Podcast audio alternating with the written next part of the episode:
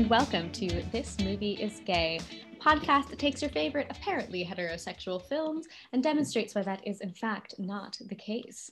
I'm Haley. I'm Emma. And today we are returning to one of the like touchstone classics of our childhoods, mm-hmm. I feel. Mm-hmm. Um, the nineteen ninety-six absolute classic Matilda.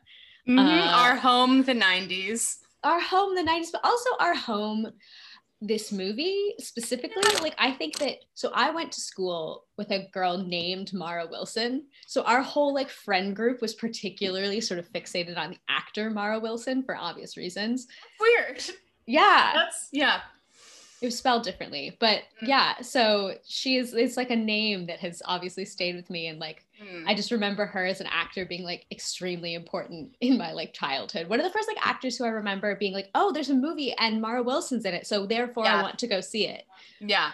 Yeah. Yeah. Yeah. It was, yeah. She's, she's peak nineties child celebrity, but in a wholesome mm-hmm. good way. Yeah. In exactly. a way, in a way that's like, yeah, yeah, yeah. No, we stand. All, I mean, for me, it's it, for me, it's that like, I looked exactly like her. You much. Did. Like, I well, because the thing is, like, I if you look at if you look at Mara Wilson and Matilda, we were I mean, we commented on the clothes, the peak nineties of the fashions throughout rewatching it. But I really did like, you know, I I dressed exactly like that. Oh, as I had a small several child, of those you know? outfits. Yeah, yeah, yeah. In their entirety, like yeah. the jumper, the coat, the little shoes, the yeah. whole th- the barrettes, the whole thing. Yeah, we're we're like fully into our own childhood. And I guess this yeah. is the first nineties movie. I mean, it's the first movie we're doing that has children. I mean, I guess arguably uh, Newsies was Newsies. about children, but the casting was not. But like, this is like, this is, we are the age. It was yes. nineteen ninety-six. I think ninety-six. She was like eight.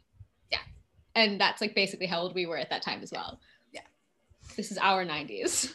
Yes, this is our nineties fully. And also, like, as important as all of that backdrop is, I can't, I had a plan to just corner you immediately as this episode started, mm-hmm. just to appeal to the listener and let them know what you did to me of the, the as we were watching, the the accusation of big oh. Mister Wormwood vibes. Listen, you... self-identify as a shady bitch and Mister Wormwood. We were watching this film and all I said was, I did say me daily when Mister Wormwood says, I don't have time for all these legalities, to which you said, you have big Mister Wormwood vibes, I won't lie. I appeal to the listener, is that fair? They haven't seen your hat collection, so I don't think the listener can comment. The only fedora I own was gifted to me by you. It's not a fedora. Anyway, we're getting wildly off track as usual. Uh, we're talking about Matilda from yes. nineteen ninety-six, uh, directed by Danny DeVito and also starring him, and yeah. as well as Mara Wilson, as stated, Rhea Perlman, Pam Ferris, and Embeth Davids. And I wish we could do like an interactive, like who can guess the other I movie wish. Embeth Davids has appeared in on this podcast, because you Friend said of the pod. You said that, and I spent like the next ten minutes like watching, being like, who is she? I know. And the answer is Mary Crawford. And the answer is Mary Crawford. Two only two years after this. What a transformation. And I know. It's I mean, and the thing is like, yes, acting, wigs, accents, but still, like, it's unbelievable how different she is. Never would I ever have made that connection. No, the bisexual center of chaos of Mansfield Park is in fact Miss Honey, beautiful utopian teacher queen. The gentle, the gentle teacher gentle. lesbian. Mm-hmm. Yeah. So that's what we're, that's what we're on about today. Um, mm-hmm. And we've t- we've discussed sort of our connections to this film. Do you have anything to add in that respect, or shall we dive into um, a plot summary?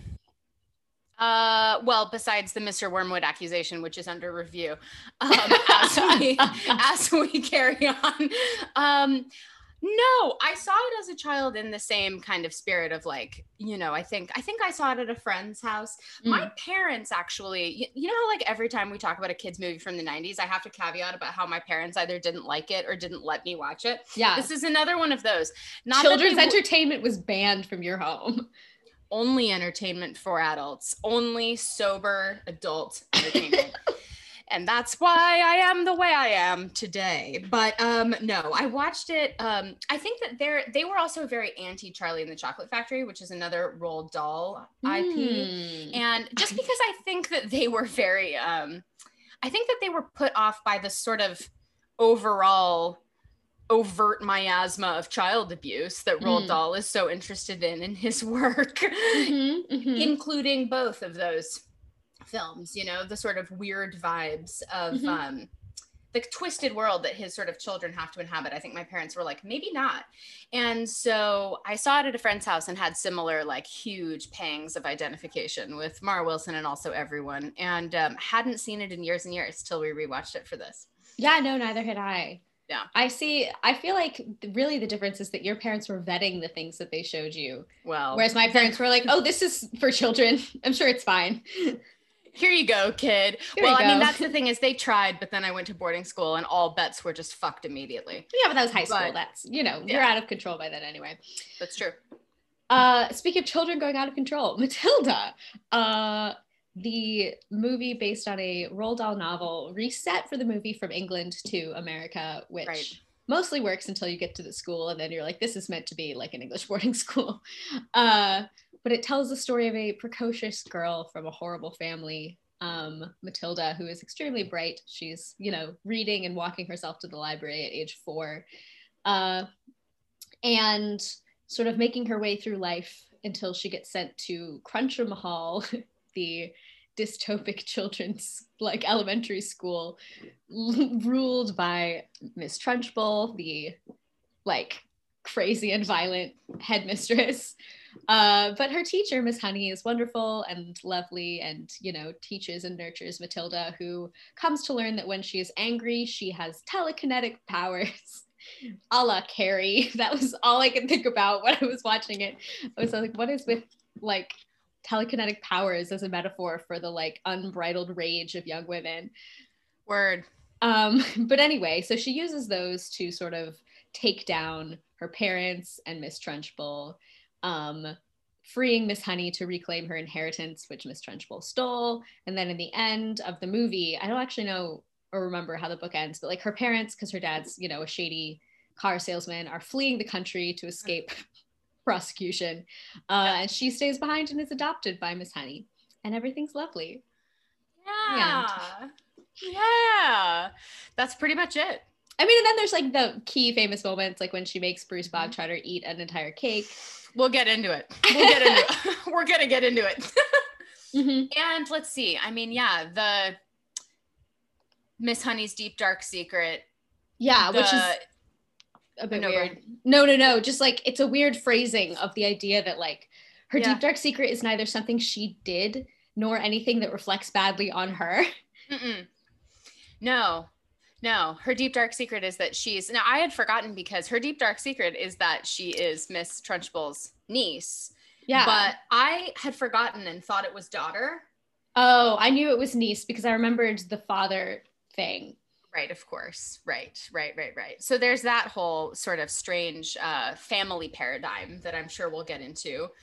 But yeah, the cake incident looms large. Speaking of our childhood imaginations, the cake yes. incident is big. Yeah, yeah, and yeah. Uh, and other moments of like small student revolts, which of yes. course were again big in the nineties. Yes, yes. The th- they put a newt in Miss Trunchbull's mm-hmm. water. That was the one that I really remembered. Oh, also because I'm in love with that small child who yes. plays um, Lavender. Lavender. Yeah, it's a good. Yeah, it's just a, you know, for being Roald Dahl and like the mix of sort of like children blithely accepting abuse, right, but also like rebelling against it, like the net result is very wholesome. Yeah, well, and you know what's interesting is something else when we were, I mean, to speak of telekinetic powers as a strange uh you know like outlet of rage or whatever, I mean, this came out in ninety-six, so it predates, but obviously watching again we kept thinking about Harry Potter. It is so, I was like, J K, yo you, yo. you done ripped off this story. You done read some Matilda, Joe.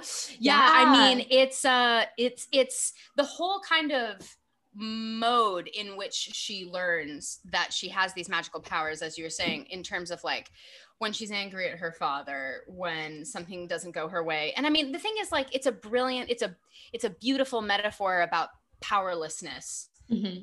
about, like, you know, like, what if some somehow magically you could transcend your powerlessness, and like, there's nothing more powerless than being like a five-year-old girl, mm-hmm. you know? And so it's just like, I mean, you know, of course we can't escape now where we are in culture, the Harry Potter vibes of, you know, this abused, neglected child whose family hates him and, yeah, you know, makes shit disappear and stuff. Yeah, though as we discussed in our Harry Potter episode, this ends where Harry Potter should have ended, with you have your family now and yes. you don't need your powers anymore. Oh my God.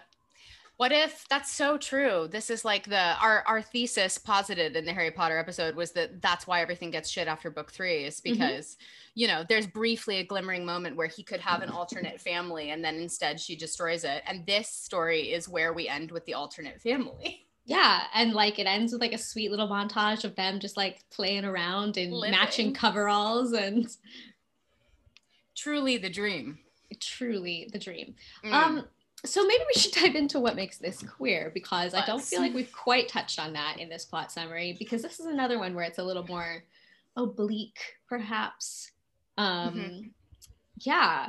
So I think that maybe the first thing to start with, since we've been talking about Harry Potter, is another theme that's like re- recurred throughout the podcast, which is the idea of like, what is going on when your yeah. parents just hate you for no reason? Yeah. Yeah, I was trying to think about where that shows up in the pod, because we've had it several different times, but I don't think ever as overtly as the story of Matilda, which is that she is born and immediately they absolutely despise her and don't want her and leave her in the car on the day they bring her home from the hospital. Yes, yeah, it's intense. I mean, you know, Denethor gets pretty, pretty... That's true. In the Bad Parent Olympics, he's up on the platform for sure, but that's true. That's true. The Wormwoods are a whole new level. But yeah, it is just like, and then like, you know, he introduced, when he, at some point, Mister Wormwood's talking to somebody, he's like, oh, I have a son, Mikey, and a mistake for Matilda. Which is so weird, because it's like, there's never anything, the only thing that cult, that like separates her as the movie goes on from her family is like her desire to read and like her, you know, like all they mm-hmm. want to do. They're like, I mean, I guess this is a good piece of directing by our friend Danny DeVito, starring himself, that like part of the conception of resetting it in America, I think, is this really specific cultural satire of like these shitty people who are super materialistic and all they care about is money and all they want to do is sit in front of the television together, which is like, you know, the worst cartoon of an American family. And Matilda wants to like go to the library and they think that's stupid and strange. But what's weird about it is that they hate her before any of those habits have had a chance to develop. They hate her from birth. Yeah, she doesn't even have a personality yet. She's a baby. Yeah. It's, yeah, so it's, I mean, it's, it's, as you say, just really overtly and explicitly being like, there's something inherent to you that your parents have a problem with that has been mm-hmm. present from the moment of your birth. Yeah. And, I mean, it feels a bit weird to, like, talk about the sexuality of someone who maxes out at age seven, like, by the time the story ends. Maxes so, out at age seven. Well, it's like, you know, she yeah. doesn't. Yeah, but, and, and yet... Well, but I, and I think it's, I mean, I think it has something to do with the fact that like Mara Wilson has grown up to be like a public bisexual. Um, so there's a sort, a lot of sort of retroactive queering sure. of this movie as well. But like, yeah, there is something about the sort of, um, I mean, like Jo March-esque, yeah. like lonely literary yes. girl. Yes. Yes, it's a lonely nerd thing. I mean, the thing is, I'm glancing at my notes, and I know, I think we texted this when we were watching it, but there's literally, this is a note that just says, crying into a book, gay. Uh, because, like, that's that's the picture that we're given of her childhood. She's, like, become totally self-sufficient until she goes to school. She has no friends. Yeah. And, and like, you know, she's... She's crying into Moby Dick because her dad won't let her read Herman Melville at age six. Yeah, and it's the fantasy as well of like the lonely child who wants to be friends with the teacher more than they want to be friends with anybody in their class, because Oof. like there are there is like a cast of fellow students, and like there's a moment where she calls Lavender, this other girl in the class, her best friend, but like that's not actually a relationship that gets developed in any way. It's just sort of like, oh yeah, they're here and they talk to each other and they're nice to each other, but like it's not a friendship that means anything in the narrative. No, it's incidental. And I mean, you know, in terms of our forever thing about like, you know, Be beneath the set dressing, there has to be a structural thrust that makes it feel um, queer in some kind of way. The thing that I really kind of hadn't forgot, hadn't remembered, and then upon seeing the movie again, it's like the that con- the connection is so two-sided. Like it's mm-hmm. so. The, I'm really interested, and I think we'll come back to it a million times, in the fact that like Miss Honey needs her at least as much as she needs Miss Honey. Yeah. And that was kind of a thing that I had forgotten about, is that actually like a lot of what happens is that in the liberation narrative, it's Matilda that's doing all of the liberating, and it's Miss Honey, the adult, who needs to be saved by mm-hmm. her. And that is really interesting, you know, is that there's something, Matilda's precocious in all of these ways, but one of those ways is it, is it like incredibly innate and immediate understanding that like this person is lonely in a way that I am lonely and I can help them. Yeah, well they you have know? This really, when they first meet in like the classroom, they have this sort of like mystical connection moment of a type that we've talked about a lot, but I mean obviously between an adult and a child. I mean, let's just blanket, you know, yes, disclaimer, we're not saying there's something like weird between Matilda and Miss Honey, except for the fact that they're just two little lesbians who eventually mm-hmm. become mother and daughter, become a family. Mm-hmm. Um, but where, you know, Matilda's demonstrating her encyclopedic knowledge of everything, and like Miss Honey is just like gazing at her in awe that like she can multiply huge numbers, and like she sort of, you know, starts quizzing her, and it's just the moment of just like, oh my god. Oh, and then they do the like, what do you read? It's like, oh, I like to read Charles Dickens. I also love Charles Dickens. Like, you know, they have like a deep emotional connection moment about Dickens, and it's just like, there it is, man.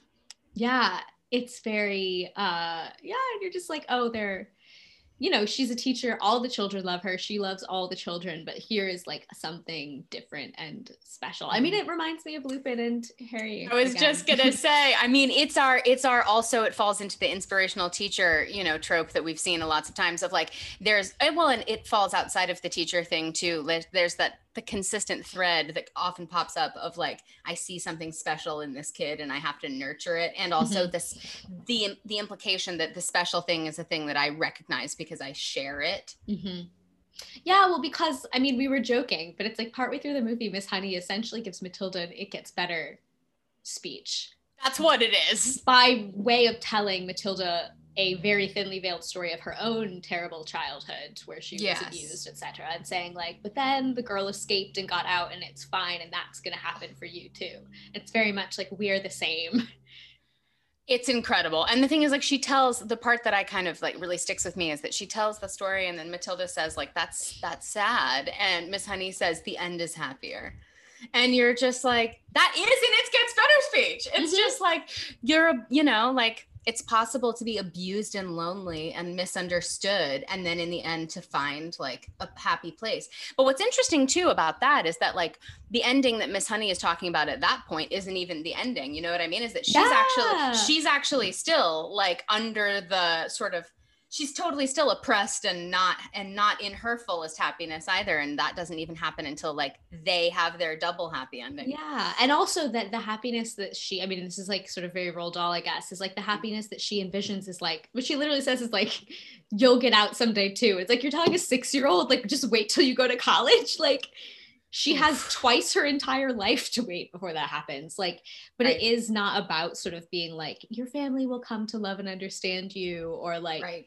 they'll begin to see who you really are. It's like, someday you'll be able to just get the hell out. Don't yeah. like, that's the only solution. Yeah. Yeah. Someday Actually. you'll be like out of their power, which is great, because I guess that's why Matilda is such a fun, like, is such a lovely figure, because that kind of ending isn't good enough for our child protagonist. So instead mm-hmm. she's like, I will affect the ending that I need, and I'll do it now, you know? I'll and create it's like, an actual that yeah I mean that it's not enough to be like, don't worry, someday you can leave your family. It's like, no, you yeah. should get to have a family.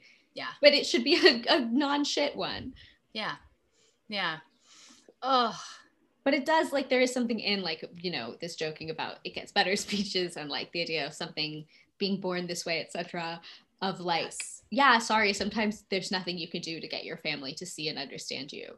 Absolutely. Yeah. And I mean, that is, it's really, that is a really kind of powerful, that's an interesting lesson for a children's film of the nineties, isn't it? In terms of like, you know, there are just, there are situations that won't be improved. Yeah. They'll just, they'll just have to be changed. Like, you'll have to find yourself in a new situation and then you'll be free. Yeah. There are people who just suck. And like, I feel like usually, yeah.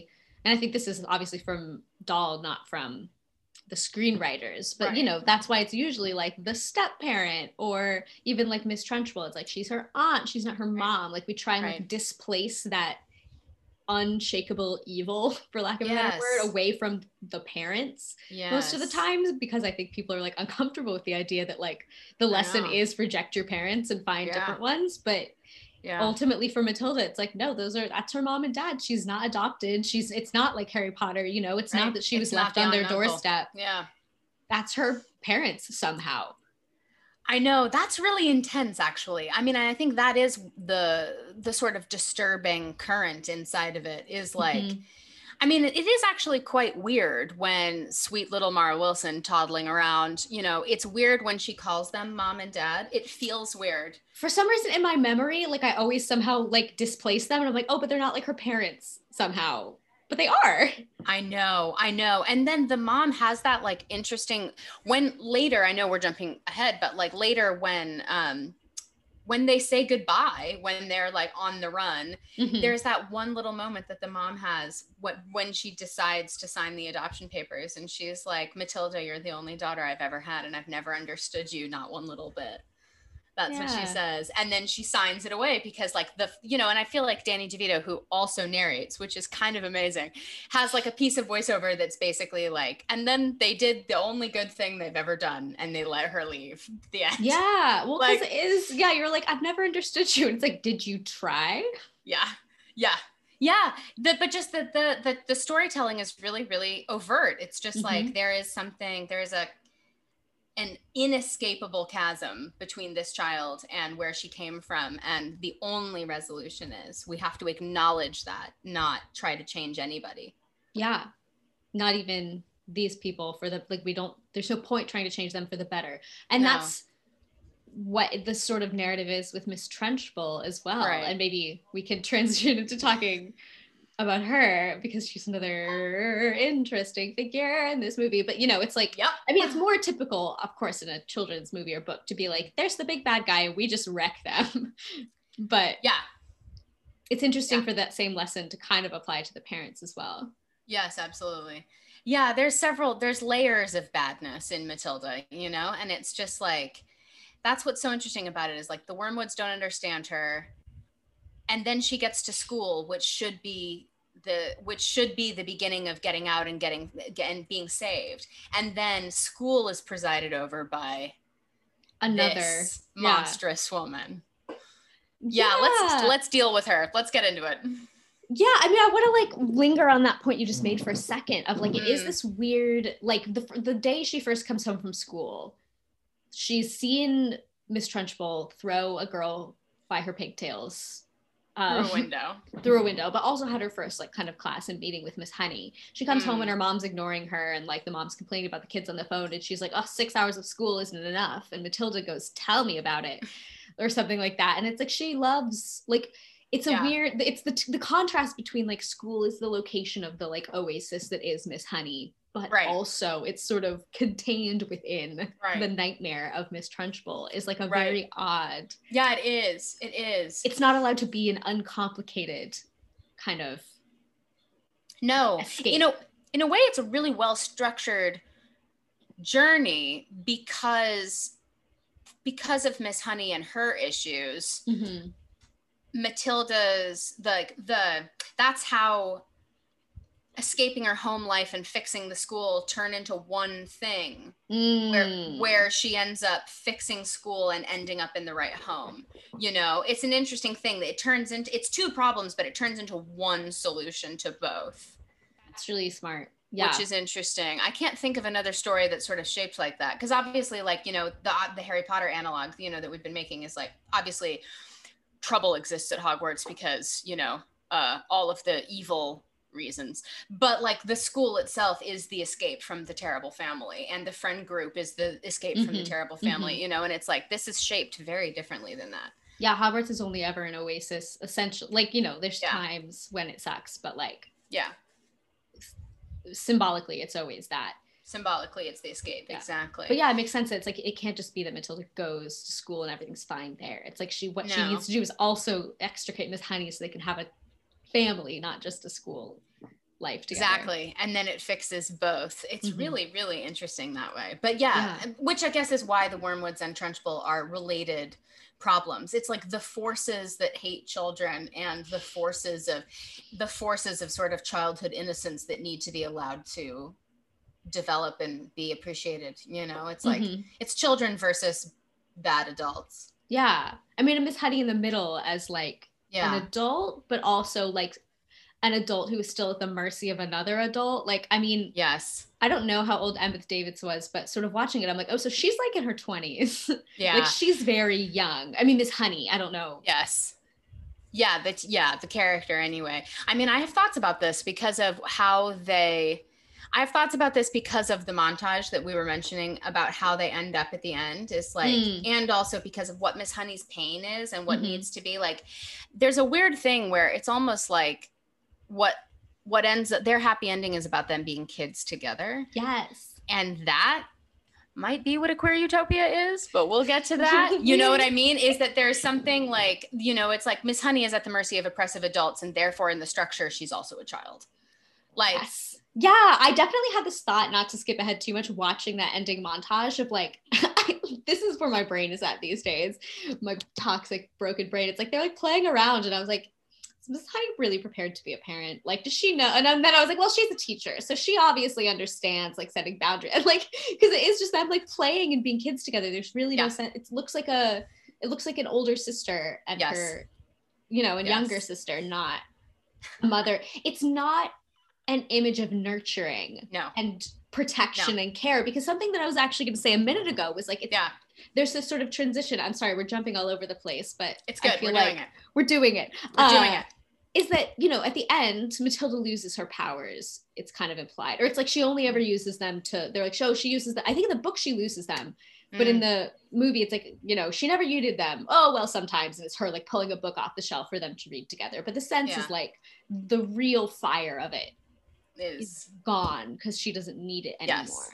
And there's something in the idea that like she, like you were saying, like she rescues Miss Honey. And I was gonna say like, so it's maybe this sort of inversion of like she has to be kind of the parent to Miss Honey so that Miss Honey can be the parent to her, but like that yes. isn't really, if that was the story, then this montage would be a tale of her finally being nurtured and cared for and this really self-sufficient girl not having to look after herself. But instead it's an image of two kids playing together and you kind of get the feeling that like yeah they both they both are kids and they both are adults at the same time, and like Matilda yes. is not wholly It's not, yeah, I think. Yes, I think that's what's interesting about it. I'm I'm, I'm going to c- continue circling it because, yeah, I think that's what it is, is a vision of domestic, a fantasy of domestic life without authority. They're equals. Yes. There's no longer someone. There's no discipline. There's no, yeah. Yeah, that's and so this, smart. It's really interesting because it's like, well, what does that mean? What kind of family is that? Do we have a name for that? Is that, that's not what, a, is that a parent? Is it?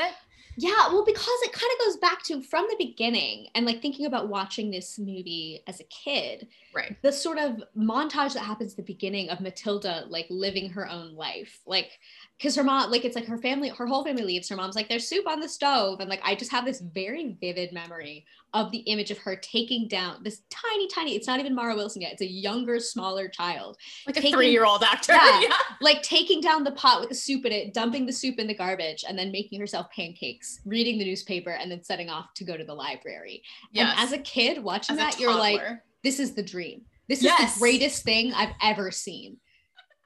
Like, yeah, yeah, yeah, yeah, yeah, yeah. No, amazing. That's, every, that's genuinely everything you need to know. That's so funny. I'm just imagining the two of us as small girls in the nineties going, all I want is a paper and time to go to the library. To make these perfect pancakes by myself. Like, alone. It's like, it is uh, like, uh, there's something about the sort of fantasy of autonomy as a child that, like, yes, I think it's uh, old. Watching this when you're older, you're like, this is cute, but of course, on some level, horrifying. Disturbing. Yes, yes. But as a kid, you're like, yes. Mm-hmm. That's so true. As a kid, it makes sense. As a kid, you're like, fabulous. Get out of my way.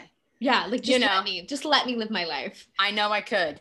Exactly. Whereas, like, yeah, that's so interesting. It really is the distance. I mean, God, we're going to get into some fucking emotional inner child shit if we keep going down this road, but like, let's go. But we're going. But the thing is, like, I think that that's, you can't help but feel weird about, about having felt that when you're thirty and you're watching Matilda, because then, I mean, because that's the thing is, like, I'm literally watching this at my parents' house and I'm just like, Mom, make me lunch. Like, well, it's weird because, um, Danny DeVito has that voiceover in the very beginning that we both commented on because we thought it was funny, but mm-hmm. It's sort of at the core of this where he says, uh, like, because she was like fucking ignored by her family, he has that line where he's like, so Matilda learned to do what most people learn to do in their early thirties, take care of herself. And it's so funny because it's like, you look at this child and you have those, you remember the child logic of it, of like, yes, yeah. I want the pancakes, I want the paper, I want to walk to the library alone, everything's actually fine. But you look at it with the pain and the distance of like, of knowing that actually what you need is to be nurtured. And, yeah. so, you know, it's sort of like. And there's something then fascinating about the fact that her sort of reward and happy ending takes yeah. place within the child logic, not stepping back to the adult logic and saying, right. okay, but what this girl actually needs is for someone else to make the pancakes. That's right. Which would be such an easy and still joyful yes. button, like bookend montage to do of like, have Miss Honey make her pancakes. But it's like, no, they're going to play together. Yeah. It's going to be the child thing of like, no, no, don't worry. She's not being sent into another situation that's going to take away her autonomy. She's mm. going to be allowed to be a seven-year-old adult. Yes. Well, and I think in a way, gosh, I think in a way it's, yeah, this is hard to work out because it's like, I can't help feel looking at the montage at the end that partly what it's about is about Miss Honey getting to have the happy childhood that she didn't get. Yeah. And therefore Matilda getting to have the happy childhood that she didn't also hadn't got until that yeah. point. But um, there's that voiceover that's so devastating where Danny DeVito is like, you know, she learned something that she had never known, that life could be fun yeah. or something like that. And it's like, Jesus Christ. But part of you is also like, yeah, where's the grown up? Yeah, and like and and in a way, the sad, the the bittersweetness of it is like, if you've been an if you've been that autonomous child and you've learned to take care of yourself and you've made your own pancakes since you were four, you sort of never you can't go back again. Mm-hmm. Like mm-hmm. you sort of can't become a child that someone makes the pancakes for. You know what I mean? Like in a certain sense, like you're the boss of yourself forever if you were the boss of yourself at four. Yeah, I mean, and it's even down to like the moment where she's like, Miss Honey, adopt me.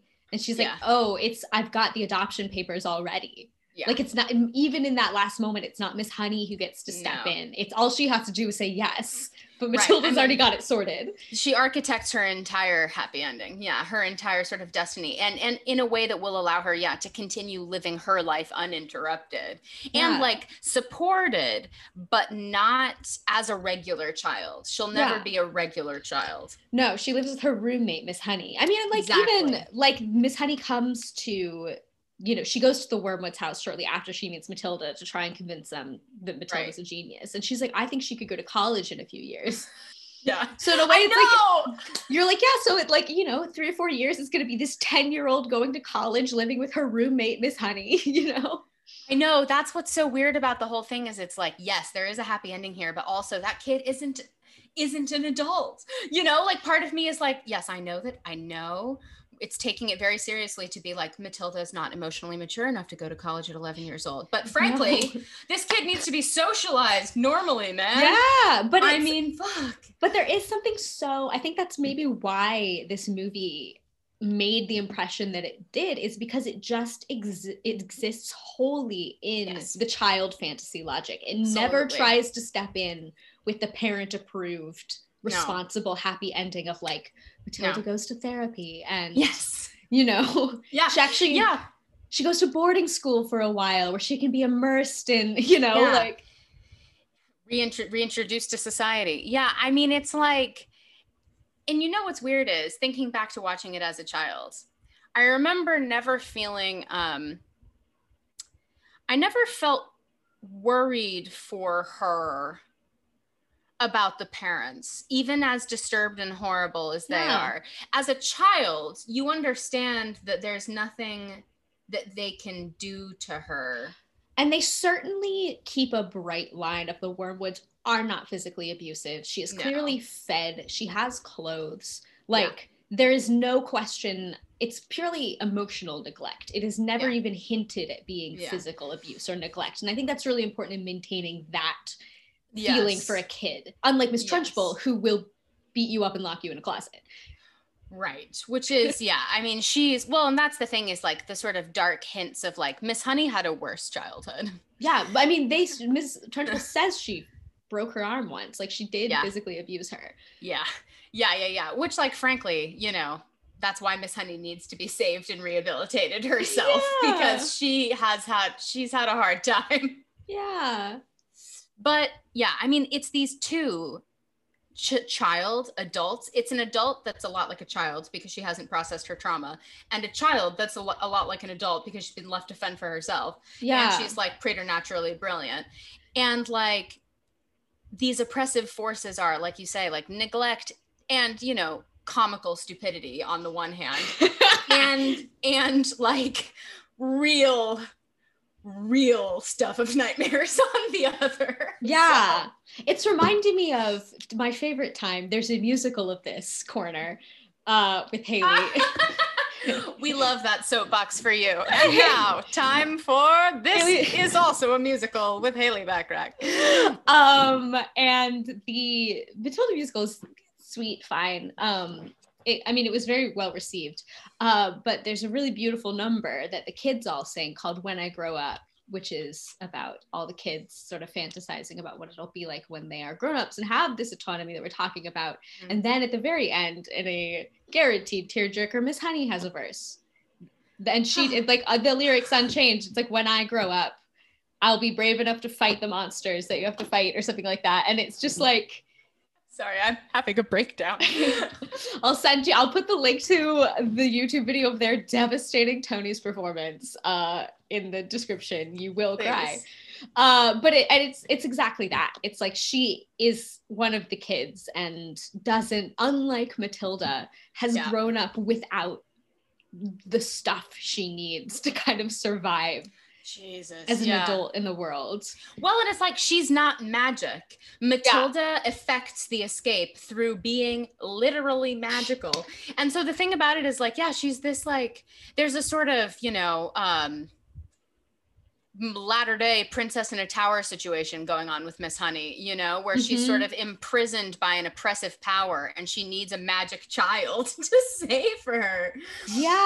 I mean, and let's talk about, because I said we we're going to talk about Miss Trunchbull and then we're, we didn't. But it's we're like, gonna get there. And it requires literal magical intervention to bring her down. Yes, like there's a moment when you think they've done it and then she just, like they go to her, Matilda goes to her house and like creates this kind of whirlwind, terrifying nightmare evening where she sort of, you know, implies that it's the ghost of Miss Honey's father, like haunting her. And we've been told Miss, like Miss Trunchbull's super superstitious and like this will really freak mm-hmm. her out. And it's like, but that's right. not enough. It's not enough. No, it no. requires also, even was, more sort of supernatural right. intervention. Right, right, right, right, right. And in a way, weirdly, it has to take place the same, the haunting that Matilda sort of affects has to take place both in the home and at the school in order mm-hmm. for it to work. We've got to clear both of the, it's interesting. Mm, yeah, you know, get her that, out of both spaces. Because we, then at the yeah. end, they say Miss Honey takes over the school. Right, right. We have to exorcise all Trunchbull spaces in order to get her out of there. Also, I was just going to sort of grace note, it is... people probably know this, but I always forget. It is heavily implied that the reason that the haunting is effective is that Trunchbull killed her brother, Miss Honey's father. Her brother-in-law, I think. I think it's the sister's, mm. the sister's sister. Mm. And this is actually, no, I remember this because I was like, oh, there's the displacement. It's the sister's stepsister. So she's not even a blood relation. She's not a blood relation of Miss Honey. Interesting. Or the wife, the wife's, the wife's stepsister. Right. Sure. Yeah. Okay. So, which I guess is partly explaining why they have different last names, but like she's an aunt-in-law. Yeah. Right. But um, but yeah, it's Trunchbull time. Yeah. It's yeah. I mean, so let's like dive into something that I think is maybe we should save for later, but we'll start with it because I mentioned the musical, and of course, one of the features of the musical is that Miss Trunchbull is written to be played by a man. Yes. Um, which I then sort of retroactively transpose in my brain to being the case in the movie as well, which of course it's not. Uh, but right. I think says a lot about the sort of it does. energy of the character. Yeah, I mean, the thing is, like, there's a lot of queer energy in Matilda. We've talked about a bunch of the, we've talked about lonely children, outsidership, magic as an allegory for otherness, but like the sort of mad child-hating lesbian in the room is we, can we talk about my favorite joke in the whole movie? Yes. Okay. Let, we're gonna spend like ten minutes on this and it's gonna be worth it, I swear to God, because I could not stop laughing. Okay, so how do we shall I set so, this up by doing the rhyme? What no no like? no so let's let me set some let me set some go go go let's set the scene. So it's like it's a thing, it's like Miss Trunchbull will randomly show up in the classroom to terrorize different teachers, and so she shows up in Miss Honey's class and she's scaring all the kids and she's like, what have you been learning? Um and the little girl who got flung by her pigtails is like, we learned to spell the word difficulty, and she's like, you couldn't spell the word difficulty, and they're like, she taught us a rhyme. She's like, a rhyme? This is bullshit. So they decide to do The rhyme they learned. The rhyme. The rhyme they learned, which is that little child's uh, Eloise or some shit. They all have know. really British names. I know, they, like, it's very did funny. not relocate them. Um, that The worst child... one is Hortensia, which they only say once because I think they realize, like, we can't just go around saying Hortensia. Lavender and Bruce are pretty British too, though. Yeah. But um, that kid... So the kid quaking in front of Trunchbull very quietly and then gets the class to join in as she goes, says this, Missus D, Missus I, Missus F, F, I, Missus C, Missus U, Missus L, T, Y, to which Trunchbull screams, why are all these women married? I could not handle my shit. Why are all these women married? That's just when I go around, like, that's the that's the background track to like my all my thoughts. I was gonna say the background the background track to all of my thoughts is the supercut that we'll eventually put together of all the times Matilda tells her parents that the boat salesmen outside are actually cops. It's just like this recurrent thing where she keeps walking in and going, they're cops, cops, they're cops. The best one is she goes, and some people are cops. And some people are cops. Um, it's so funny. But anyways, why are all these women married? And the thing is, like, the deal with Trunchbull, because I sat and thought about it and I was like, all right, the reason we can deal with Matilda as a as a cultural artifact and still love it is that there is something that feels so queer independently and together about both Matilda and Miss Honey. Mm-hmm. But then over here, we have the butch-phobic elephant in the room.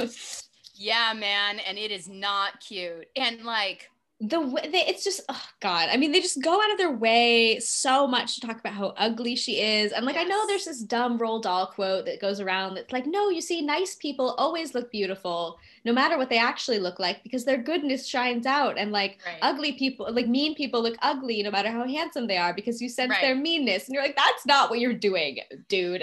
That's you, not what you're doing right, here. All your bad guys ugly and all your good guys. Yeah. Beautiful. Pretty. Yeah, she's like, the, I mean, and you know what's interesting too is that I couldn't, I'm usually really good at remembering what actors are, um, at, at placing casting, mm-hmm. like, and be, remembering where I've seen people. Mm-hmm. And because of what they do to our friend Pam Ferris, who is a great actress, who is so wonderful in so many things, I, I didn't recognize her. Mm. I had to I had to look it up. I was like, who is this Trunchbull and how is she and how has she done this? And it's really interesting because they make her, so she's like, what yes. else has she been in? I, I know the name, uh, but I don't actually know her like filmography. Sorry, I don't lot, just... a lot of British television, right. Rosemary and Thyme, um, Called a Midwife. Oh. Um uh, yeah, she's she's recognizable in a lot of mm-hmm. of sort of British um, film and T V, hmm. and um, usually just as a very kind of like, you know, she's like very lovely and sort of, you know. Yes, I've read and heard that like in the behind the scenes, she was like incredibly kind and worked yeah. really hard to make sure that the kids yeah. wouldn't be afraid of her in real life, right. so that she could like go ham on screen. And boy, does she go ham. And the thing is, it is a great performance. But I was going to so, say, she does seem like she's having a great time. Oh my God, she's she's absolutely chewing the scenery. I mean, she's murdering it. But the thing is, like, you know, we're talking about, like, I really feel we must paint the picture. We're talking mm-hmm. about, like, really horrible knee, knee-height athletic socks. We're talking about really unflattering shorts and somehow an incredibly built out shoulder at the same time. There's like a mm-hmm. military jacket belted at the waist with yeah. a horrible short yeah. and her hair is back in this awful bun. They and it like up, looks they really oily. Her teeth. Yeah. Yeah. They mess up her teeth. She wears, oh my God, they put her in like, they put her in like an athletic, like a college sweatshirt and a fanny pack at some point. And at that point, it's just like, all right. All right, everyone. And like, you know, she's a she's a former Olympian whose events were the shot put, the javelin, and the hammer throw. Yeah. Which is, which is how she has, you know, the strength to throw children over fences. Which is like when it gets into like, so you're just making fun of the fact that she's a that she's physically she's strong. strong. Like yeah. that's the joke. It's like, oh my God, a woman doing the hammer throw. Yes, that You're is, like, that is okay. the joke. I mean, that's that's the thing we have to deal with here is that on a, some level, on on every level, Trunchbull's lack of femininity is the joke. Yeah. And the thing is like, and also, I mean, like, you know, uh, you got to deal with the fact that this is a film with a child hero, and this is a, the villains of the piece hate children. Mm-hmm. And she is so much more monstrous than the Wormwoods even. There's because a thing going on. An yeah. unmaternal woman. Yes, you're, that's such a great point. That's it. It's just the thing of like, because the Wormwoods have another child, and also they're really, really, they're really, really uh, gendered in a very kind of American mm-hmm. cishet kind of way. But like the joke of Trunchbull and the sort of horror nightmare of Trunchbull is like, is this, is it monstrous to be a woman who hates children? Yeah. Yeah. Who becomes a teacher. Yeah. For some yeah. reason. Who takes over a school. Yeah. I mean, I guess it's like if you were going to try and justify it, you'd be like, well, the problem is that she has taken on this role, not because she just hates, like she's not going around passively hating children. She's put no. herself in a position where she gets to actively hate children. Yeah. And I mean, like, you know, she but, does, she does a lot of really horrible things, but it's so... I mean, and the thing is, we haven't, we said we would mention the cake episode and we haven't yet because it's not germane to Matilda life particularly, mm-hmm. but it's just like an example of Trunchbull's reign of terror that loomed large in the imagination of all children of the nineties mm-hmm. is that um, the again, wettest cake ever made. Really like shot to look so wet. It's just so dank in like the worst way. It's like the dankest cake. dank, like, dank, not like some dank not weed, a, no, but like dank like a, a cave, dank. Like a moldy cave. Tank like a cellar. Yeah, it's really like, so also the rampant fat phobia of the nineties. There's a there's a yeah. fat kid as the butt of every joke in, in one of these movies. It's well, and just they so really intense. And they they are it's Miss Trunchbull's size. Like she's not fat like at all. No. She's big and muscular, but they she's sort big. Of make a lot of jokes about her size as well. They do, but poor Bruce um, you know. is the token fat kid, and the joke of the the like the episode is that he ate a piece of cake that was hers, and she is so again monstrously gluttonous and vindictive that what she makes him do is eat a piece of cake in front of a school assembly, and that's fine. And then she has a cook from out of a nightmare bring the rest of this gargantuan cake out, and then he has to eat it in front of the assembly. And then it's another like sort of like Matilda fight the power moment where she starts like chanting his name, and all of the assembly starts chanting his name, and he turns into like a folk hero. But like, it's great. And there's also the thing, though, about like Miss Honey's baggage about Trunchbull eating her chocolates out of her father's chocolate box and stuff. Yeah. Like gluttony is one of her things. Yeah, but sort of like possessive, prissy gluttony. Yeah. Like eating a single chocolate and counting how many are left. Yeah, like a gross old lesbian would do. You know, like you those know. gross... Proverbially, she's just counting chocolates like a gross old lesbian, as they say. You know how the old saying goes. She's counting her chocolates like a gross old lesbian. Uh, I'm but- sorry, our brains are broken. Um, but that's the thing is like the the it's it's bad, that stuff. It is, and I think there's something interesting in like. So in the musical, the role was originated by Bertie Carvel, who I think is an incredible actor. A genius. Uh, I love him. And they're making a movie of the musical, and Trunchbull will be Emma Thompson. They've rewritten oh. it and sort of backtracked. And I think that maybe in the intervening years since the musical came out, like almost ten years now, I think, mm. they have perhaps realized that having it be played by a man is... reinforcing some weird like yeah butch phobic transphobic yeah stuff in that right. character right right just and the thing I mean I'm not surprised they did it. And when I first heard that it was being played by a man when the musical was happening, well it's English it, so you're like yeah it's like the it's whole panto pan- it's yeah. yeah right it's that tradition. But at the same time, there is, because of all of the things we've described, like because of what Trunchbull is in the narrative, it's a, she, you know, she's a, a despotic, gluttonous, gross old woman, woman who hates children. The thing about that of like, just tipping it all the way into a woman like that must be a man, really. Mm-hmm.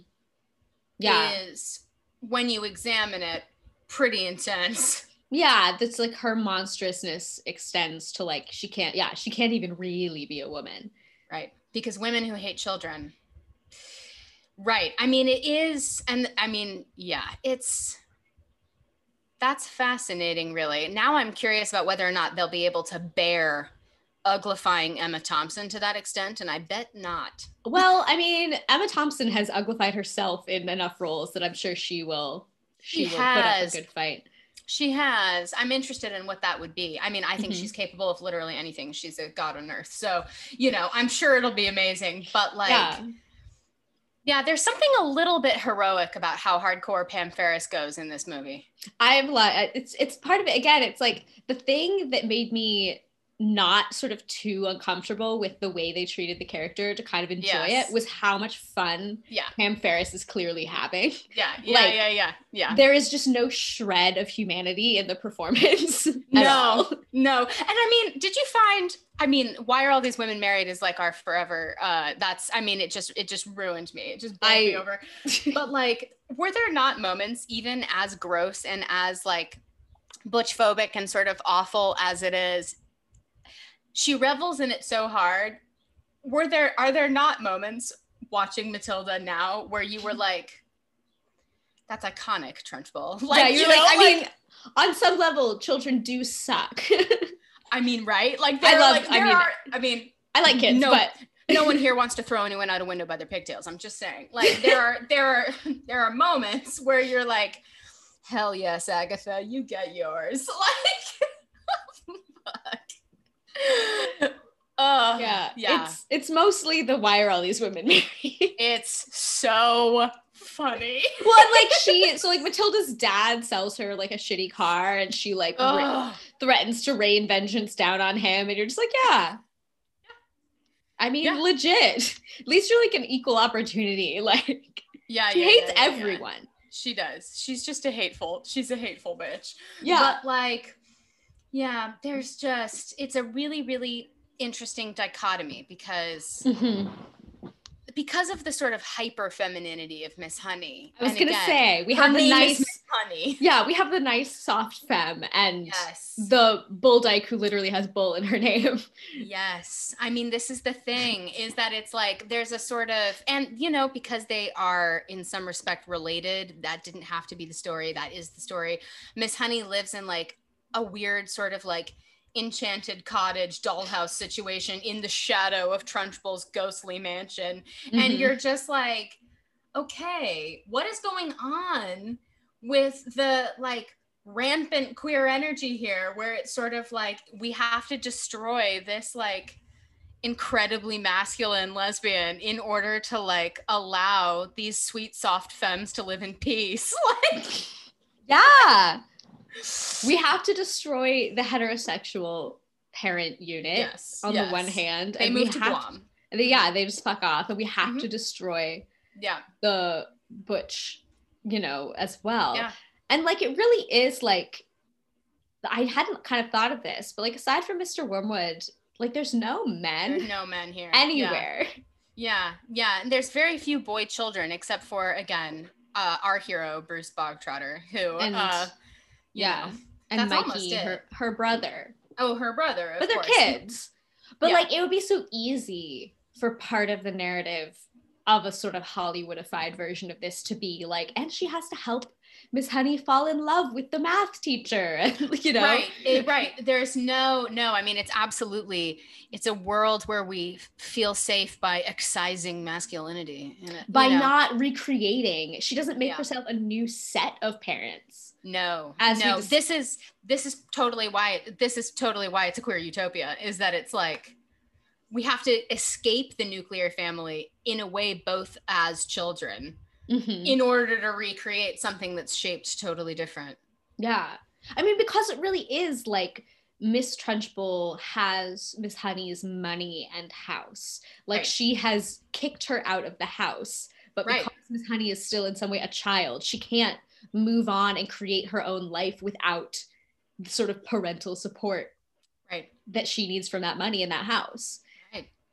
Right, right, right, right. And it's like, you know, her just inheritance and everything. Right, I mean, like the, she yeah. can't move away and just be like, right. whatever, fine, I'll just go be a teacher somewhere else and like start my own life and do my own shit. Like, for right. whatever reason, she has to remain anchored. Right, that's why there's a sort of dark enchantment quality to it that has yes. to be like, this sort of spell has to be broken, you know? And I mean, like, and that's that's the vibe of it, hardcore. And I mean, I kept fixating on the fact that the the emblem of that inheritance, that like, you know, the the thing that that Matilda saves for her is her doll, her yeah. childhood doll that Trunchbull wouldn't let her leave with. Yeah. And it's like, this is a small child literally risking life and limb to save the porcelain doll of her best friend, who is ostensibly an adult woman. Yeah. Yeah. Well, and again, like, it's, and as well as like Miss Honey, like when they find the chocolate box that yes. Miss Trunchbull guarded, like this, her awe and fear of like, oh, I couldn't possibly still. So sad. The, I know. The trauma of Miss Honey being like, I'll put it back, but then she'll know it was moved. So, and then like, what should I, I'll sneak back in in the night. And you're just like, Jesus honey. Christ. Literally, honey. Honey. It's, yeah, I mean, and it goes back to what we were kind of joking about at the beginning of like, the narration describes it as like, Miss Honey had a dark secret. It's funny because the dark secret is nothing she did, nothing yes. that's wrong with her, but talking about it is this like, enchantment is yeah. like the dark secret of her curse. It know? has, it has fairy tale logic. Yeah, it yeah. does. It does. It does. Yeah, and I mean, I'm, I'm interested to the degree that this became a Trunchbull rehabilitation campaign there for a second. It, I mean, I'm not trying, I'm just, it's less I'm trying to rehabilitate her and more be yeah. like, it's just sort of irredeemable on some level. It is, well, it is. That's what's interesting about it is like, we're here, we still love the movie, but there is something really, it's like, you know, I mean, a lot of things are gay about it, but one of them is that evil lesbian who's in yeah. charge of everything. And also, like, now that, like, if I, there's no reason it can't, she can't be, like, a terrifying femme. Like, you know, yeah. well, in and we, lipstick and, like, a sexy right. athletic outfit, you know? Right, she could be. You know what's interesting is, like, there's something that's, that's in a way that pulls me back into the, it's why we love, why are all these women married so much? Is like, there's something a little bit fabulous about how unfeminine she is. Yes. And it's just interesting that we get stratified into this good-evil dichotomy that happens to fall along these like incredibly overt, like butch femme lines. Yeah. Well, it's funny because that's just made me remember there's like a, the little moment when Miss Honey goes to Matilda's house and yeah. Matilda's mom, who's like this. a trashy American, you know, bleach blonde hair, like yes. stilettos, is like, well, yes. some of us chose looks and some of us chose books. And the joke yes. is like, she's ugly too. And Miss yes. Honey's very pretty. And so it is, it's a very, very narrowly policed line mm. of acceptable appearances for women in yes. this, this here tale. Yeah, it's true. You know what's interesting about that though? That moment stuck out in my head really intensely, but I, not in that respect. It it just made, I wrote down like the thing of why does Matilda's mother immediately sense a difference between Miss Honey and herself? Yeah, I mean, partly well, it's you know? just clothes. Partly it's clothes, um, because Miss, Miss Honey does, I mean, she's Embeth Davids, it's incredibly beautiful, but uh, Miss Honey is dressed in the, I'm I'm gonna guess, regulated uniform of all nineties teachers, which yes. is like a sort of soft canvas, like yeah, dress that falls, like, like a mid-calf, mid-calf dress or a skirt. Yeah. Uh, in a in a palette of various soothing colors. Yeah, yeah, yeah, sort of a soft pastel cotton energy. But um, it is interesting though that mm-hmm. Matilda's mother is immediately like, you, not a real woman. Well, and it's like, yeah, the clear implication of like, you'll never get a man. I think she might say that. Uh, I think she does. She's like, well, look at me. I have a family and a house. And of yeah. course, like the joke is that it, the viewer is looking with Miss Honey's eyes at what Missus Wormwood has and is like, this is trash and you are garbage. And so yes. it's, it, it's interesting that, that it's like, no one would ever want this family. You shouldn't choose this. Yeah. Like, yeah. But it is, I mean, it's the, it's the Miss Trunchbull joke in the other direction mm-hmm. of like, yeah, no, no, no. You can be too sort of trashy and feminine too. It's true. It's true. Yeah. In such a, there are such a limited number of adults in the world of it that it is because yeah. like the only examples that we have are of, of womanhood are Missus Wormwood and Miss Honey and Miss Trunchbull. Yeah. And then we have Mister Wormwood and the cops.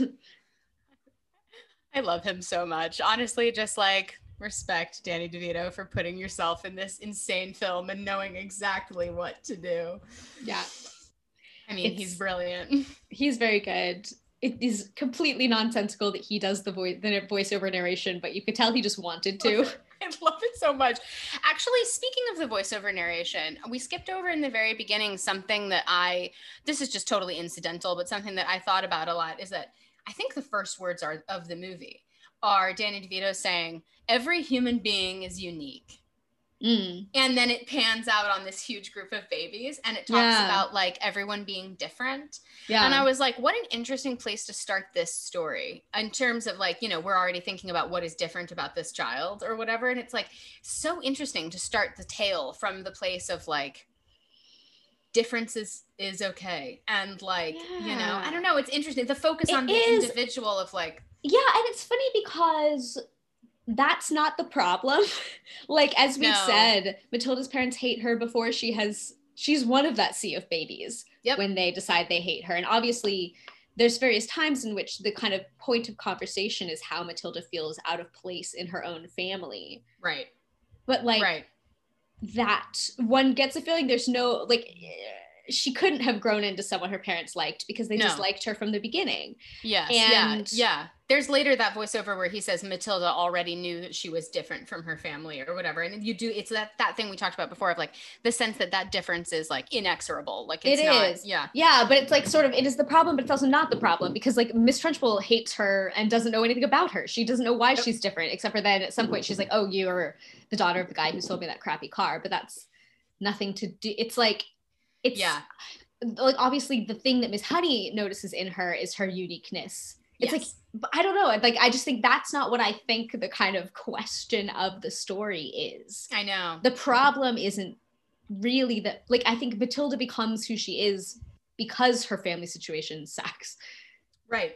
Not right. her family situation sucks because of who she is. Right. Like that. Like, yes, of course. Because yes. the, like, the clear idea is that, like, her powers... I mean, they say this, like, there's the thing of, like, it's said that yeah. humans only use a tiny percentage of their brain, and who knows yes. if Matilda would have learned how to use her, you know, great That's strength right. of mind without you know, right. her family sucking so much. I don't remember what the quote is now. Gosh, yeah. Um, and so it's the idea that like she sort of forged in adversity, and that's where her powers came from. It's so interesting that, because it made me think of that. There's a moment later when she's having some conversation with Miss Honey where she says, I didn't think grown-ups were afraid of anything. Yeah. And Miss Honey says, like, you know, no, grown-ups are like afraid of things all the time, just like children are. Mm-hmm. And that's like a big adjustment of concept for Matilda.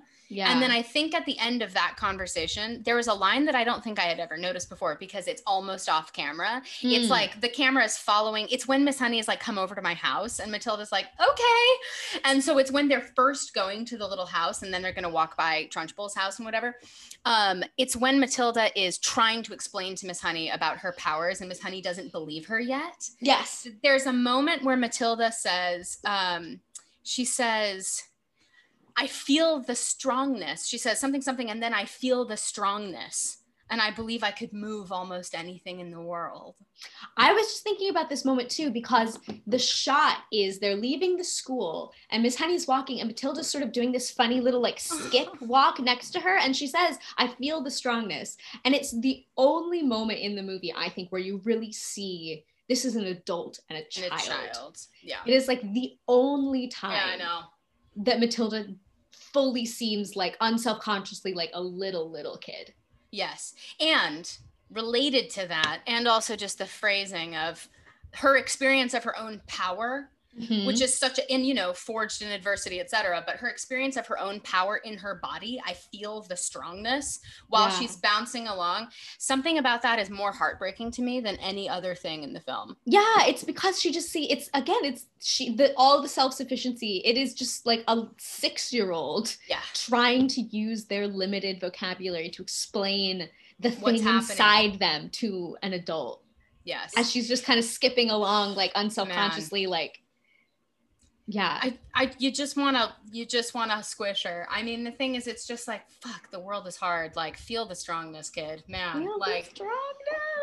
It's just the most, uh, you is. know, and that's the thing too, is that like at some point, either before or after that, right before or right after, Miss Honey has that thing where she says like, I think in the in that other conversation, she says most adults, like lots of adults, don't feel powerful at all or something. Mm-hmm. And then Matilda talks about feeling powerful. And I mean, that to me is where it really set up, like, this is not a rescue in the conventional sense. Like, it really is like Matilda rescues Miss Honey. Like, she's the one with the power. And the thing is, like, Miss Honey also had a terrible childhood, and she's not magic. Like, yeah, she need, you know, like she needs to be rescued. Matilda's special, and Matilda she is and special. She can do it, you know? Yeah. And it's like, there's something really interesting about that.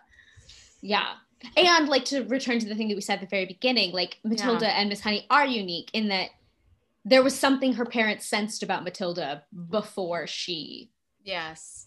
became who she was. She always was going to not fit in this family.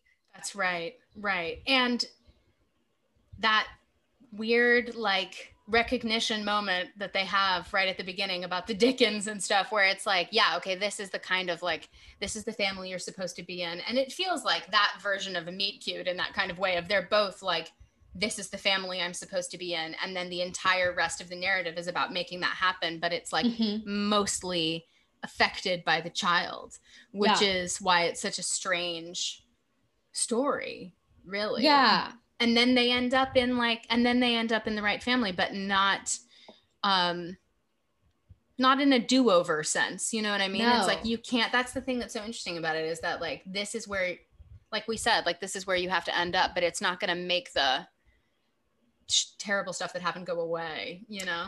Yeah. Though it feels like, we've been saying, it feels more like a do-over for Miss Honey. Who yes. gets to be, gets to redo her childhood, but not alone, now in the company of another child. Yeah, I know. Yeah, that's good. Mm-hmm. And Matilda gets a roommate. And Matilda, an incredibly competent mini adult, gets a roommate, but at least we've defeated the adults who hate children. That's and the escaped the nuclear family. And that, and that is gay. Is gay. It's a different, it's a different, it's funny. Like, I don't know why on some, I, even having just talked about it for an hour, like on some level, yeah. I still don't know why this movie speaks to the lesbians and bisexual millennials of the world. Close. But yeah, it's it's Miss Honey. It is Miss Honey, both as fantasy of the teacher you wanted to be best friends with slash were in love with, and also just yep. how she is now looking at her as an adult. Yes, that too. That too. I mean, but yeah, I mean, I think it's like we said, on the emotional level, it's like the the Joe March thing of like, it's a lonely child like Harry Potter, but stopping before the alternative family gets ruined. It's and a girl, fa- you know, and a girl. And, you know, yeah, the fantasy of the lonely child getting the outcome that they deserve and not having to be policed by any oppressive structures anymore, including mm-hmm. normal families. And also, like, on some level, even though she gets along fine at school, like not fi- not having to make yourself fit in with other kids in order to get that. Yeah. Like, yeah, it's cool that you feel you at age seven connect better with adults than with other kids. A delusion I certainly held, you know? one hundred percent. It's All the, of my best friends when I was seven were like eighty-year-old men. It's the love story of the kids who spend recess in the teacher's room. And on that note, that's gay. That's Thank gay. you so much for joining us. As usual, you can find us on Instagram. Yes, you can, at This Movie Is Gay Podcast. Or on Twitter at This Movie Is underscore Gay. Uh, you can leave a rating, a review, subscribe on Do the it. podcast purveying platform of your choice. We apologize for the slightly irregular service of late. We are trying to get back on track, but yes. uh, we'll see how that goes. Um, irregular service makes us sound like a local bus. We are. We are the local bus of podcasts, and we will be back in your feed at some point.